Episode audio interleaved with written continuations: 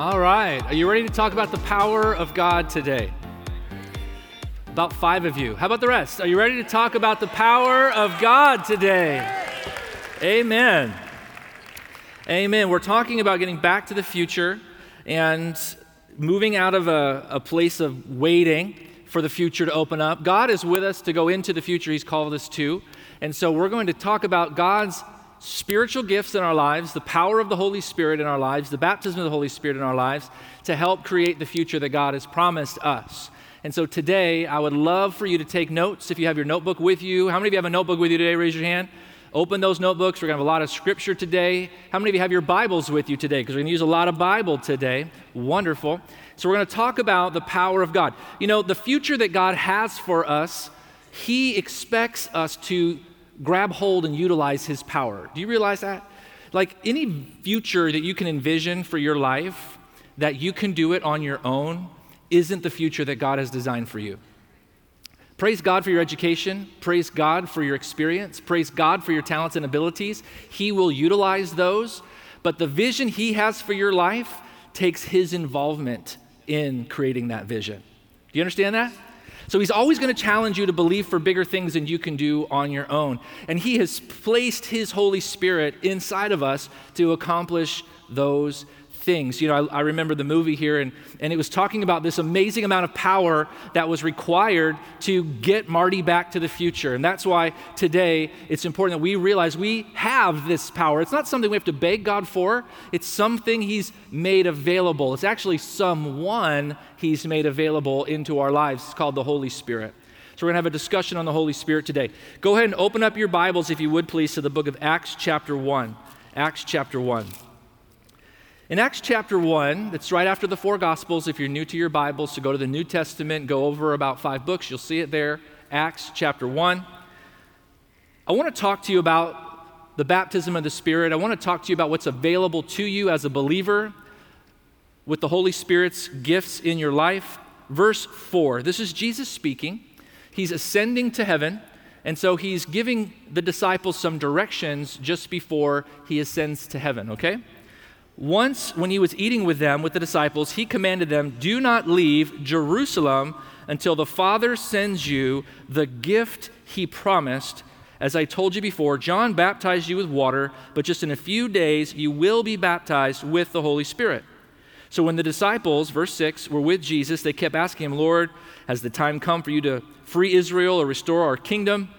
Jesus replied, The Father alone has the authority to set those dates and times and they are not for you to know. Here's verse 8 is what I want you to see.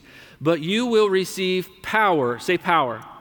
Power when the Holy Spirit comes upon you. And you will be my witnesses, telling people about me everywhere in Jerusalem, Judea, Samaria, to the ends of the earth. A couple things I want to highlight in this passage of Scripture. One, I want us to see that Jesus commanded the disciples do not go get started on the mission until you go to the upper room to receive the, po- the promise of the power, the promise of the Spirit. Why does he have to say that? I believe the reason Jesus had to tell these disciples is look, these disciples are full of business owners, right? They're fishermen, they have network of fishing boats. There's some people that have been involved in tax collecting. There's some individuals that have been involved in all kinds of trade or commerce or business. Do you know there's a lot of things that we are capable of doing without the power of God? We need to be honest about that. Sometimes I think we, we clap so much, oh, we can't do anything without God. That's not totally true. People do all kinds of things without God. They build businesses, they you know, try to solve problems without God, and we can always see the absence of God in, this, in the end of it, right? But the truth is, is human nature, we do have some talent, we do have some capacity and some ability. So Jesus, first of all, is looking at them saying, Look, I know that you're entre- you have entrepreneurial hearts. I know that you have leadership hearts. You have warrior spirits. I know that you want to get out there and get started, but I'm telling you, don't do it without me. I'm telling you to wait for the Holy Spirit because whatever you think you can do on your own, with me, I can do it even better. Does that make sense? So, first, we have to admit that there are things that we can do on our own. And if we're not careful, we'll assume we're doing it with God, but did we pause and allow God to put his anointing upon us to do it? Are we leaning upon God to do it? Because if we're not careful, we'll just use our own talents and we'll use our own strategies and we'll use our own strengths. There's an intentionality about going and making sure we're walking with the Holy Spirit to do what God has called us to do. Are you following me today, church? And so I want us to make sure we identify yes, you are, you are very talented. You could look at the person next to you and say, I am talented. I have got some skills. And that's okay because you're designed in the image of God and, and He's given you a wonderful brain and, and you have learned some things. But especially those of us that have learned some things and have succeeded in some things, then there's a very strong intentionality that has to be had to make sure we're not leaning on our own understanding.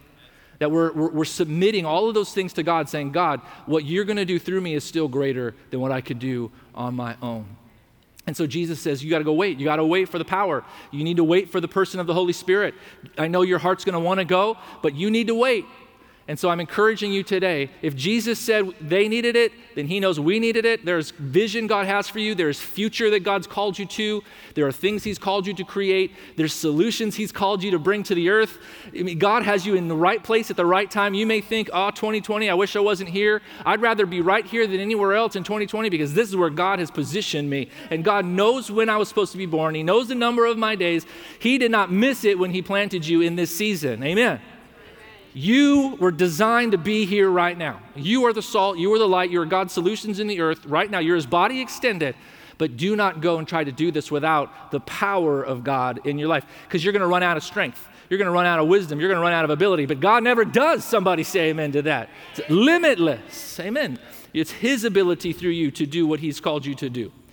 So then you move on in this, and you see in Acts chapter 1, verse 8, I love that part, but you will receive power when the Holy Spirit comes upon you. And I love the word power there. Many of you have heard this sermon before, not this sermon, because I'm teaching it to you for the first time.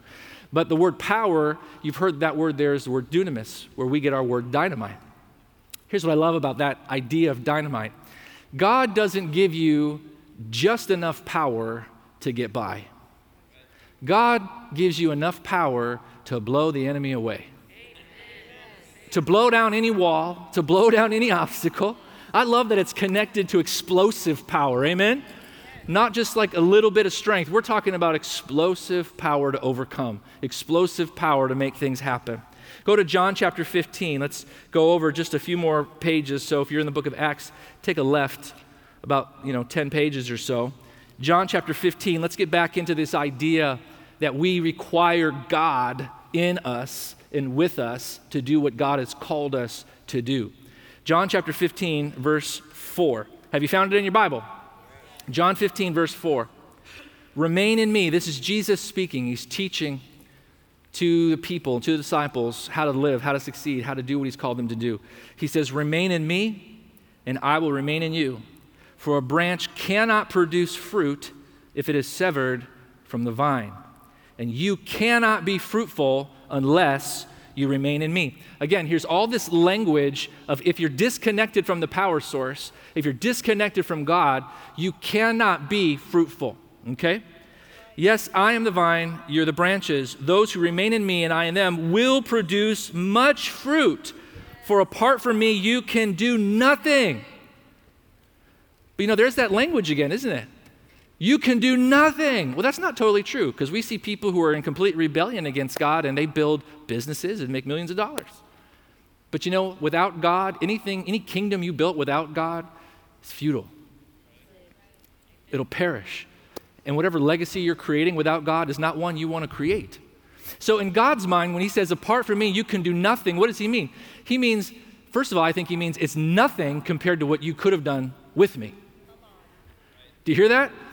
If you, whatever you, whatever little thing you created with all of your talent and strength without me, it's nothing compared to what it could have been if I could have gotten involved in that and put my power on it. That's amazing. But it's also nothing because it's not linked to the kingdom. And if it's not linked to the kingdom, it will come to nothing. Does that make sense? And so here again, there's this, this language where God is like saying, you can do nothing without me. The truth is, you can do things without him. But it's us surrendering to the idea, I don't want to do it without him.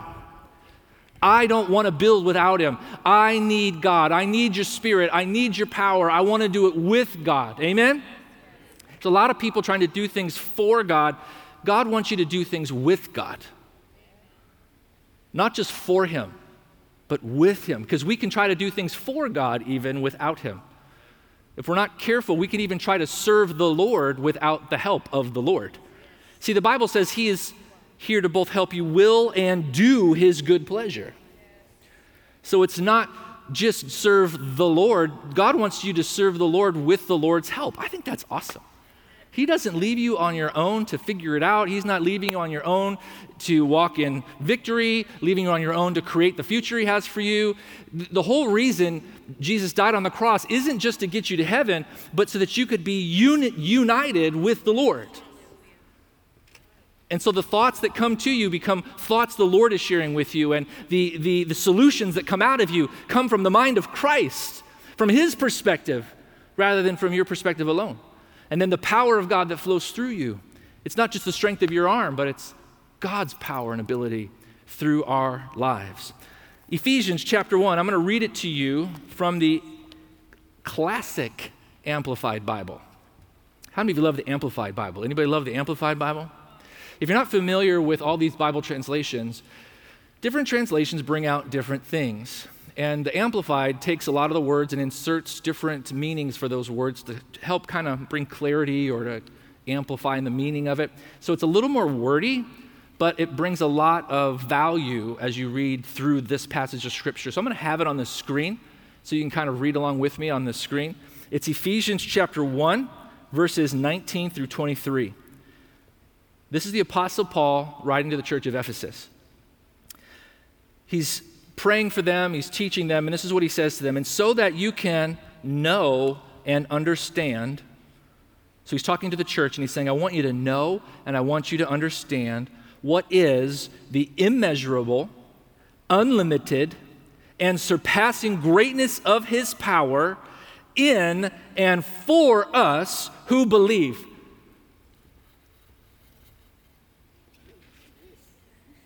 Hello? There should have been an amen. There should have been a handkerchief there.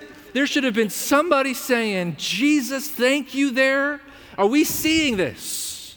Look at what the Bible, the Bible just said.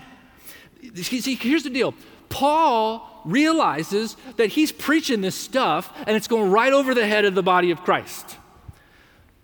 He's trying to get them to pay attention. He says, so that you can know that it's there and have understanding. Because if you don't understand it, you don't know how to use it. So you can be aware that it's there, but if you don't know how to engage in it, it doesn't help. He says, so that you can know and understand what is the immeasurable. There's an immeasurable amount of power available to you, the body of Christ. The same spirit that raised Jesus from the dead, the same God is inside of you that flung every star into space. And the devil tries to make you think like you're so insignificant and you're so limited and it's so impossible to get out of your situation. God can bring water out of a rock, my friend. And we forget this. We need constant reminders of who we are and what Jesus has paid for because it's so far out of our mindset that it's easy for us to get back into the natural and forget that you're not a mere mortal anymore. You're not a natural man anymore. You're connected to the Spirit. You're connected to God. Somebody say amen. amen. Woo! Immeasurable, unlimited, un- unlimited. It's like when you go to the buffet and it's unlimited. Some of you now you're getting excited because you get the vision. Unlimited ribs. Come on now. Unlimited buffalo wings. Jesus. Yeah, there's a little shake on that one. Come on. Unlimited. So, and surpassing greatness of his power. I love the Amplified. It says, in you and for you. What do I love about that? Because I get it that God wants to use me to bring power and freedom into somebody else's life, but do you understand that God wants to use that power to make sure your life is successful too? He's not forgetting about you. As much as I want to talk to you about destiny and calling and God using you to bless somebody else, God never forgets to take care of you. That same power that's going to flow through you into somebody else's life is the same power that's going to help you raise your kids. Same power that's going to help you build the business. Maybe your business is going through a tough time right now. That same anointing is going to help you turn it around. Not just pray for somebody else's business to turn around, your business to turn around. Amen. It's in you and for us who believe, as demonstrated in the working of his mighty strength, which he exerted in Christ when he raised him from the dead and seated him at his own right hand in the heavenly places. So now he's trying to illustrate the power that you have. He says, which was illustrated or which was exerted when he raised Christ from the dead and seated him in heavenly places. So he's saying that this unlimited, surpassing great power that is in you and for you, he demonstrated how powerful it was when he raised Jesus from the dead. That's the power. That's the size of the power that's in you. It's not just speaking in tongues power. It's not just healing power. It's the same power. He's demonstrated the, the, the, the, immeasurable, limitless greatness of this power by raising Jesus from the dead. Let's say it like this If the devil could have stopped one thing in history, what do you think it would have been? The resurrection of Jesus Christ. I love that that's the illustration Paul uses. If the devil could have stopped one thing, he would have stopped Jesus raising from the dead. But he couldn't stop it. And that's the power that's in you. Amen. Which means the devil can't stop you. So he can put up limitations, he can put up roadblocks, he can put up mind games all he wants. He can try to threaten you or intimidate you, but that spirit that raised Jesus from the dead and seated him in heavenly places, that's the great power that is in you. Oh, and by the way, for you who believe. Come on, somebody. Yeah, I'll get excited by myself if I have to. I will have church on my own if you don't come. I love this stuff. Far above all rule Come on, he's bragging on the power that's in you. Far above all rule, far above all authority, power, and dominion. Every name that is named, above every title that can be conferred, not only in this age, but in the world to come, but also in the age and the world which, worlds which are to come. And he has put all things under Jesus' feet and has appointed him universal, supreme head of the church, a headship exercised throughout the church, which is his body. So he's again, he's talking about now the position of Jesus being the supreme ruler of everything. And then he links you to his body, which means if it's under Jesus' feet, it's under your feet.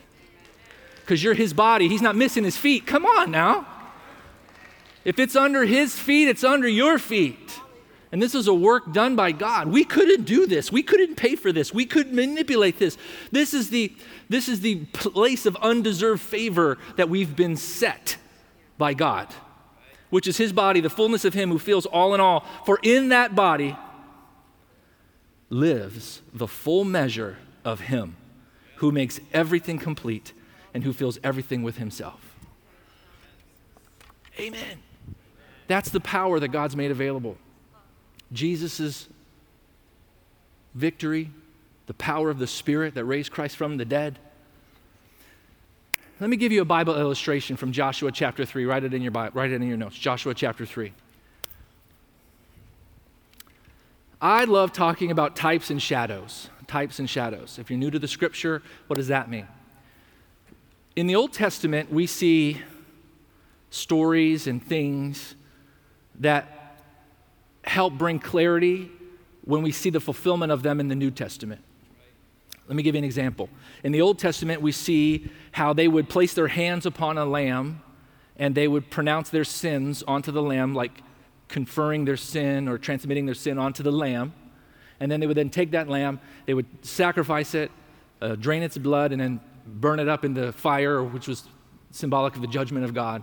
And then that person would walk away like forgiven and cleansed. Well, that's symbolism so that you know that when Jesus died on the cross, he was the lamb slain before the foundations of the earth. Amen. And upon him, all of our sin was placed upon him. Amen. And so when he was killed and his blood was shed, all of our sins were placed upon him that we might take his righteousness and he would take our sin.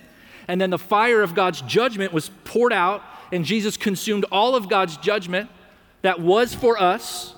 Jesus took it for us. Can somebody say amen to that?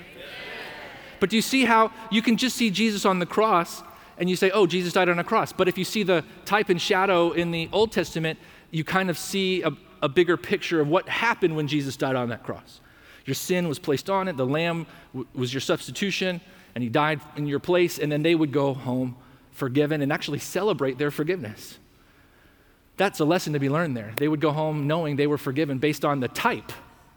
Sometimes we ask Jesus for forgiveness and we go home still feeling guilty. We've got to learn how to let the sin that we've put, that Jesus took and placed on him. Let's let's let him be the lamb and let him take that sin and that judgment and let's go home and act forgiven and celebrate like we're forgiven and not think about it anymore and dwell on it anymore because it was transferred and it was a it was he's paid it in full. Come on. I got to get back on track because I could get talking about that all day. But you can see the type in the shadow, the type in the shadow. So there was the, the type in the Old Testament and the shadow, and then you see the fulfillment in the New Testament. Here's another type in shadow I want to talk to you about. We're talking about the power of the Spirit, and it's, a, it's, a, it's this whole progression of a journey that happened with the children of Israel when they came out of Egypt. Many of you have seen the, the movie The Ten Commandments, Charlton Heston. Anyone Ten Commandment fan? That was one of my favorites, Ten Commandments in the Old Testament with Charlton Heston. Then they came out with The Prince of Egypt, and I love the music of The Prince of Egypt. Come on. Awesome, awesome. Anyways, stay on track, Kevin. I will. God's children were in Egypt in slavery. Many times throughout the Bible, Egypt is used as a type of the world. That journey, Pharaoh, a type of the devil, bondage, slavery. And when, when Israel came out of Egypt, it's like, a, it's like this picture of God taking us out of the devil's hands, out of the slavery of sin, out of the fallen culture, fallen kingdom of the world. Can you see kind of that illustration?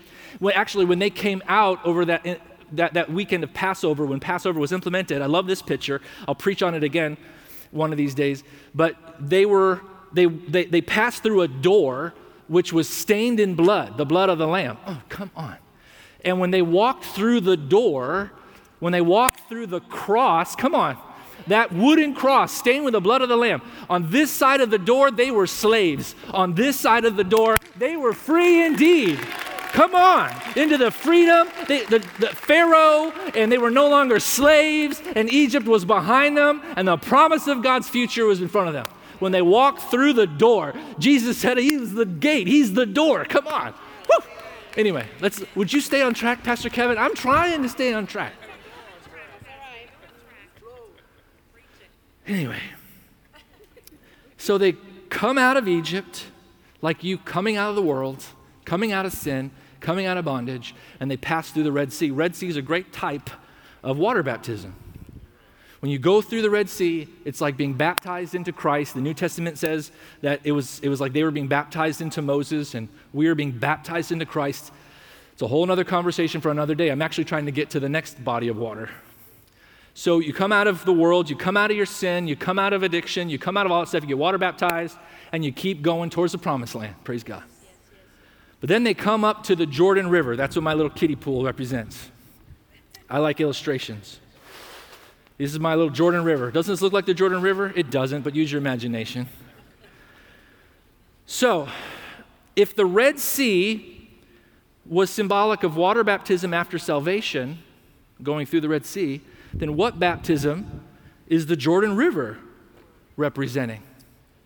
See, because on the other side of the Jordan River was the promised land. Now, I, as a kid growing up, used to sing songs about crossing over Jordan and for a lot of the church, they would liken that unto going to heaven. Crossing over Jordan meant dying and going to heaven. My, my difference of opinion in that is that when they crossed over Jordan into, the, into Canaan land, into promised land, it was not to rest. It was not full of peace. It was battles and giants and fortified cities and all kinds of things that needed to be taken care of. Are you understanding that? I believe this baptism, this type and shadow, was the baptism of the Holy Spirit because it was a baptism of empowerment to go and possess what God had promised. Does that make sense? Because when they came through the Jordan River, they went to work taken out giants, not in their own strength. They went to work, when they came through the baptism of the Jordan, they went to work taking down fortified walls and strongholds. And there are strongholds in cities, and there are strongholds in people's minds, and there are strongholds in your family generations that can only be brought down by the power of the Holy Spirit. I understand this. Let me give you another reason why I believe this baptism links to the baptism of the Spirit. Well, this is the Jordan River. The Jordan River. The first, when they crossed the Jordan into Canaan to their promises, the first group that went through was carrying the Ark of the Covenant. It's my personal opinion that the Ark of the Covenant is a great representation of Christ. It's the mercy seat, it's the Ten Commandments, it's Aaron's rod, it's the jar of manna, it's the presence of God among the people. It all speaks of Christ. He fulfills the law. Come on, He is the bread of life. Come on. He is. I believe this is Christ went first into the Jordan River, and then all the people followed, okay, into, into Canaan. Well, let's get into the New Testament. Christ was baptized, not a baptism of repentance because he had never sinned. In the Jordan River, it was a baptism of power. Amen. And when he's and I know people have different beliefs on this. My personal belief on this, in scripture, we don't see Jesus doing any miracles until after the baptism of power. And he's the firstborn among many brethren. He's the firstborn. He's our example. The, the ark went first, then all the people. Jesus went first, and then all the peoples. Is this making sense to you? And so Jesus was baptized a baptism of power in the Jordan River. And why do I bring that? And that's why I believe he told the disciples, You go to the upper room. You don't get started on trying to take your Canaan land, trying to take your future, trying to take your destiny, trying to take out giants, trying to take out strongholds until you go through the Jordan River, until you go through the baptism of power. Can you just let that sink in for a second?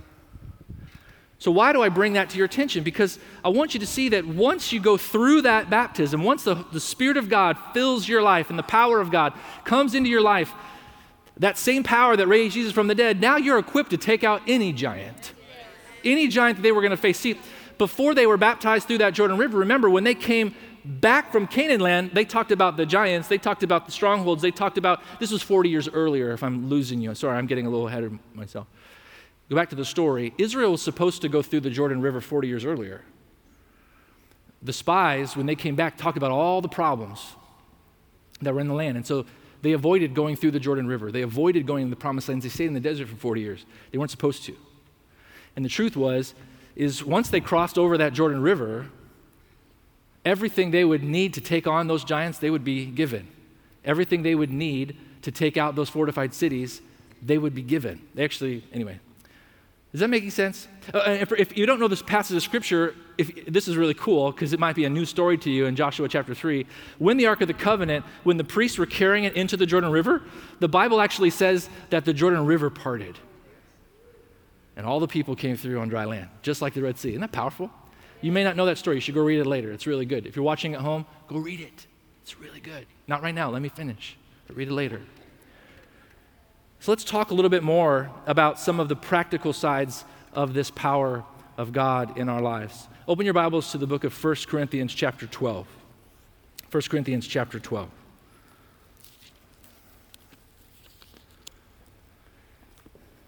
See, we're talking about getting back to the future. And some of you, what faces you in your future really still scares you. There's giants that are looking at you right now, like you know, Pastor Maria said yesterday or last week, talking about Goliath and shame and guilt and, and fear trying to intimidate you and all those types of things. That, that's there. But today, I want to remind you the Holy Spirit's power that's inside of you. T- you've been anointed for those giants, you've been anointed for those strongholds. So don't let them overwhelm you because greater is He that is in you than He that is in this world. Come on, somebody get excited about that. Isn't that awesome? So let's unpack a little bit of some of the gifts that God gives us when the Holy Spirit comes upon us in our lives. And you see the practical side of this, because I don't want it just to come across like power, power, power, as if it's like energy bolts that shoots out of your hand, although that would be so cool.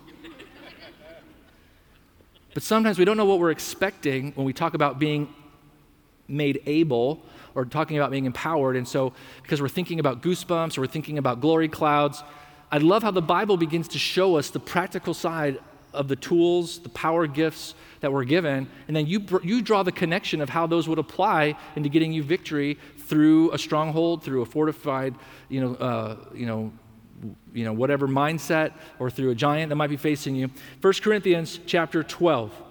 That's New Testament, in case you're new to your Bibles. Verse 1 Now, dear brothers and sisters, regarding your questions about special abilities that the Spirit gives, I do not want you to misunderstand this. You know that when you were still pagans, that means separated from God or you didn't know God, you were led astray and swept along worshiping speechless idols. If you have a King James Bible, it says dumb idols. I like that better. I just love the phrase, these dumb idols. But what it actually means is speechless. I, I think that's important because one of the things that's different about God's Spirit and about the God we serve is we have a speaking God. Come on, somebody that God is involved, He is engaged, He's not leaving you out there on your own to figure it out. You know, idols of gold, idols of wood, no matter what you give them, no matter what you offer to them, they're not talking back. They're not getting involved. And so he's saying you used to be led away by idols that wouldn't talk to you, but your God is so different than that. Your God wants to speak. If you'll just listen, if you'll just have an ear to hear, your God wants to give you the answer, wants to give you the solution. He's already given you the power. He wants to give you clarity and direction and to map the thing out. Man, we are blessed to be in the kingdom of God. He's drawing it, you're it's completely different than the other gods you used to serve. Verse 3 So I want you to know that no one speaking by the Spirit of God uh, will curse Jesus, and no one can say Jesus is Lord except by the Holy Spirit. Verse 4 For there are different kinds of spiritual gifts, but the same Spirit is the source of them all. There are different kinds of service, but we serve the same Lord. God works differently in different ways, but is the same Spirit who does the work inside of all of us. Verse 7 Spiritual gifts are given to each of us so that we can help each other. Verse 7 in, in the King James says, to profit with all. The reason I want to bring that up real quickly is because the anointing of God, the Spirit of God in you, is meant to bring benefit or profitability or increase. I think this is important because some people are intimidated when we talk about the Holy Spirit, and that's okay, I get it. You might have gone to some churches or some places where they talked about the Holy Spirit and it got just sideways. It just got weird. Okay? And I want to tell you this you've never been hurt by God's Spirit. There may be people who said they were moving by God's Spirit, and they hurt you. But God's Spirit, when He comes into the room and when He comes into your life, is meant to profit with all, to increase everyone. Come on, somebody. And there's a profitability that you will not receive without the person of the Holy Spirit. You're giving up that profit. You're giving up the, that, those good things that the Holy Spirit would do. Some people will say, I'll take all of this of God, but I don't want this spirit stuff because it weirds me out. You're giving up way more than you realize. In trying to keep yourself safe, you're actually hurting yourself. So we're trying to open your heart up to the Spirit today. There's a profit that you might be missing. And I like prophets. Anybody like prophets? Like, like prophets, like, yes, the prophets of God, but no, I'm talking about like profit. I like profit. And God's saying there is a benefit, there is profitability, there are good things you're missing by not letting the Holy Spirit move in your life or in your church. To one person, the Spirit gives the ability for wise advice or the word of wisdom. To another, the Spirit, He gives a message of special knowledge or word of knowledge. The same Spirit gives great faith or a gift of faith. To another, someone else, the Spirit uh, gives gifts of healing. Someone else, gifts to perform miracles. Others, gifts of prophecy. He gives someone else the ability to discern the spirits, discerning of spirits messages of the Spirit, whether they're from God or another spirit. Still, another person is given the ability to speak in unknown languages, while another is given the ability to interpret what is being said. It is the one and only Spirit who distributes all of these gifts, and He decides which gift each person should receive. So let me just break down just a couple of these gifts as quickly as I can. Are you enjoying this today? Yes. Wonderful. I love delivering this. It's exciting to me to share these things with you. Just real quickly, some of these things. Let's talk about some of this power that comes into our life, some of these abilities. And this is not to limit these abilities. There's other areas and places in Scripture you'll see where the anointing of God and the Spirit of God produces other strengths and other abilities, but this is a very definitive list that I think is really exciting. The word of wisdom, I'm going to say it real quickly, write it in your notes quickly. Word of wisdom, word of knowledge, gift of faith, gift of healing, gift of miracles, gifts of prophecy, gifts of discerning of spirits, gifts of tongues, interpretation of tongues. You can go back and look at it later to fill out your notes if you need to. I see here that God leverages the first two word of wisdom and word of knowledge. And I think a lot of the challenges we face in life, whether it's in business, whether it's in family, um, in the world we live in, a lot of what we face, the power that we need is understanding. The power that we need is, is the mind of Christ power, the, the word of wisdom, word of knowledge. Those are such precious gifts to have. In a moment like this, in a season like this, where people say, I don't know what to do, I don't know what to do, you are a spirit filled man or woman and you have the ability to find out what to do. You have access to word of wisdom. When the rest of the world is confused, you can lay hold of wisdom. Amen. You can lay hold of knowledge. You can lay hold of the mind of Christ. One here, here, here's the practical application of word of wisdom. Write this next to it. Wise advice, insight, sound judgment. I know what to do.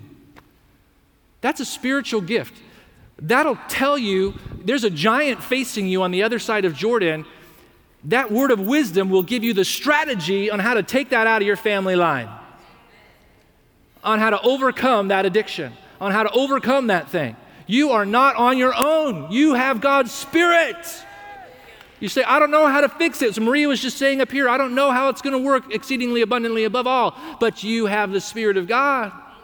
And that word of wisdom is strategy, it's wise counsel, wise advice. How many of you have ever raised a kid? I'm raising kids, and there are times I am speaking in tongues. like, God, give me wisdom. Give me wisdom. Sometimes we leave all these gifts in church thinking the word of wisdom is just for something at the altar. No, the word of wisdom, the anointings of God, is to help you succeed in whatever assignment, in whatever world you're walking into. If you're a business owner and you got all these stacks of bills or the stuff you're selling isn't working out, get on your knees, pray in the Spirit, and let God give you wisdom about all this stuff. But have we ever uh, applied the anointing of God? That's your future, that's your destiny, that's God's promised land in your life. You're anointed to do this. Sometimes we think the anointing, again, is just for these altars. You're anointed to go do and become what God has called you to do and become. It's not meant to perform in a church building. You're the church building. You're the church. Amen. Praise God. Word of wisdom, word of knowledge. Knowledge is, word of knowledge is, is, is, is a, has been, I like to say it like this it's dropped in knowledge. Dropped in. It's not something you just read out of a book, it's not self developed knowledge. I like it's dropped in knowledge. Another way the Bible refers to it is you perceive a thing. You perceive a thing. I, one of our altar team members back in Illinois, um, praise God, I loved it. He, he was a Pepsi driver, delivered Pepsi. And he was going to one of the gas stations to deliver the Pepsi for the, the route. And God dropped in a word of knowledge about the cashier and gave him insight perceived a thing about that cashier's life. And he, not weird, not crazy, because we taught people you don't have to be crazy. You choose to be crazy. You don't have to be weird. You don't have to be weird when you operate in the gifts of the Spirit. Okay? That's style. That's someone saw someone act weird and they adopted that as style. That's not the Holy Spirit, okay? Anyway, that's a whole other conversation. But he perceived a thing, and God gave him a word of knowledge about this cash, cashier. And he said, My friend, can I share with you what God just put in my heart for you? That's not weird. And the cashier said, Yeah, absolutely. And so he shared with him. Cashier just broke down, gave his life to Jesus. The guy was just delivering Pepsi. But here's what I love he was sensitive that he's anointed all the time, right? And he didn't just use the word of knowledge in the church. Most of the people that need the power of God in your life, they're not in this room, they're out there. Amen. Amen. That, and they're your promised lands, your family, your neighborhood, your, your place of business. That's your promised land. And God has given you everything you need for life and godliness to go and possess the land. Amen. Word of wisdom, word of knowledge. Gift of faith. What I love about gift of faith is it's deposited faith. It's a gift. There's faith that grows as you read the scripture. Faith comes by hearing and hearing by the word. And then there's times where you're in a crisis, you're in a moment of concern, and the faith is deposited and given to you. God, give me a gift of faith right now. There are times where I don't have six weeks to grow in the scripture. There's emergency going on right now. My loved one was just in an accident. God, give me a gift of faith right now because I don't have the energy to go and create faith, to go build faith. I need you to deposit faith. Does that make sense? You're walking into a boardroom, you're walking into a business meeting, and God has put something in your heart, and there's all these things that are facing against you right now. And God gives you this inner confidence, this inner assurance. And people are listening to you like, man, you're not moved by all this stuff. And of course you see it, but something in here just says that God has got this and that God is on the scene. He's doing what He promised. And people look at you like, why aren't you moved? Why aren't you full of concern? You know, and you can't sit there and pat yourself on the back and you're like, oh, it's because I've developed such strong faith. No, this is a faith that God has deposited in you for such a time as this. Gifts of healing, gifts of miracles, pretty self explanatory. Gifts of prophecy, God speaking through people to give them the right word right now, the, the right now word from the Lord. Discernment, gifts of discernment. What spirit is this? I think that's huge when you're doing business with people. Is this person from God? Someone's trying to make a deal with you, right? Is this deal from God? Is this deal from man? Is this a distraction from the devil? I think that's a wonderful gift to lay hold of in business. You know, because there are, there are things that look good in the natural, but it's going to bankrupt you if you say yes to that, that deal. Does that make sense? because that's not from God. So you have this discerning of spirits in here.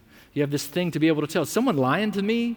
Is someone trying to manipulate me? Is someone trying to pull off their own agenda on me? Isn't it great that there's spiritual gifts so that you cannot, you don't have to be in the dark about it? They may want to deceive, but you have the spirit of truth on the inside. See, you couldn't lie to Jesus, right? If People wanted to lie to Jesus, and he'd be like, I know your thoughts. That'd be really good with parenting. Come on. Did you clean your room? Mm-hmm. Where were you? You came in late. Oh, I was praying with my friends. Really? It's not what I'm picking up. But God could even give you discernment when you're talking to your kids, your spouse. I mean, I'm just telling you, guys, this is so precious that God would give us so many abilities to succeed. So many abilities to prosper and to, to, to possess our promised lands. Now, just because I care about context and these things matter to me, and I'm going to bring this to a close. In context, this, is, this scripture, this chapter, is talking about order in church and members of the body and things like that. So, sometimes people will look at this and say, see, only certain people can get a word of wisdom, or only certain people can prophesy, or only certain people can speak in tongues, or only certain people can heal, and all that. When Paul is talking about this in this chapter, and you can have your own opinion on this, that's totally cool. But I believe Paul is bringing order into this because the spirit filled church, everyone's is chaos. And he's trying to bring order. Because if you read the context of these three chapters, he's, he's bringing order to the church of Corinth. But then you'll find other scriptures that'll confirm what I'm saying throughout the New Testament where you, the believer, can still operate in healing. It's not just given to one person. Okay, I want you to know that. Like they, they shall lay hands on the sick. These signs shall follow those who believe. They will lay hands on the sick. Come on now. Now, this scripture sounds like maybe only one or two people in the church are doing it, but other scriptures give us the promise that all of us can do that. Amen? or about the baptism of the Holy Spirit. Some of these scriptures in here talk about, again, order on how many people are prophesying, how many people are speaking in tongues, interpreting, things like that. If you layer it in the context of bringing the church into order, that makes sense. But then you have other places of scripture where the, the speaking in tongues is for everybody. Amen. That it's for you, your children, and all who will come. And so I think that's important because I don't want the limitation of this chapter and what it's trying to accomplish in bringing order to make you opt out of these gifts in your life. See, because even where it says wisdom or knowledge, the Bible tells us in other places that you have the mind of Christ. And if any man lacks wisdom, any man lacks wisdom, let him ask of God who gives to all men liberally. So we need to be able to focus in on the context of what this is speaking, but don't let the language limit you from believing that these things are for you when you need them. Can you just celebrate that? I, I, I, want to, I, I hope that that blessed you and didn't confuse you. Because too many times people, they keep, the devil tries to give them reasons why they don't have gifts or why they don't walk in power because, oh, that's for somebody else, that's for somebody else. But if God's Spirit is on the inside of you, then you have all the abilities of that Holy Spirit on the inside of you. You understand that? Of the Holy Spirit on the inside of you. He doesn't leave half of himself somewhere else. But yes, when we operate in the church, there is decency, there is order. There are certain people that are called to certain offices and position to teach and train other people. We get that. Amen? But do not give yourself a reason of why you cannot operate in these things. These things are for your help. They're for all of us who need the power of God. We need God. We need the power of God to create the future God has placed in front of us and put in our lives. Go and stand up. Let's close in a word of prayer. Amen. Did you get anything out of that today? Go ahead and give God a good praise for that. A lot of content. Let me pray this over your life. If you're watching online, go ahead and stand up in your own living room right now just to give yourself that same sense of connection with what's going on in the room. Let's pray together. I just want to pray this word into your life. Heavenly Father, right now in Jesus' name, I thank you for the power of God's Spirit. I thank you that the baptism of the Holy Spirit is for all of us, that you died for us, you washed us and cleansed us that we may be filled with your Spirit. And God, I pray today that there be such a joy, such an enthusiasm and confidence in this room that they are not alone, that they have God in them, working through them, that whatever giant, whatever stronghold, whatever opposition's in front of them, that greater is He that is inside of them than He that's in the world. And God, I pray for those that maybe have never opened themselves up to receive Jesus as their Savior in just a moment as we do that, that God, you would not only save them and cleanse them, but God, anyone in the room that wants to be filled with your spirit, that Lord, you would just fill them with your power. You fill them with your ability. You fill them with the anointing that raised Jesus from the dead. We give you thanks for all these things. God, give us eyes to see you in our lives. So many times we try to run ahead in our own strength, we try to run ahead in our own energy. But God, today we consciously pay attention that we do this with you. I give you all the glory, the honor, and the praise. In Jesus' name, amen. Thank you for listening.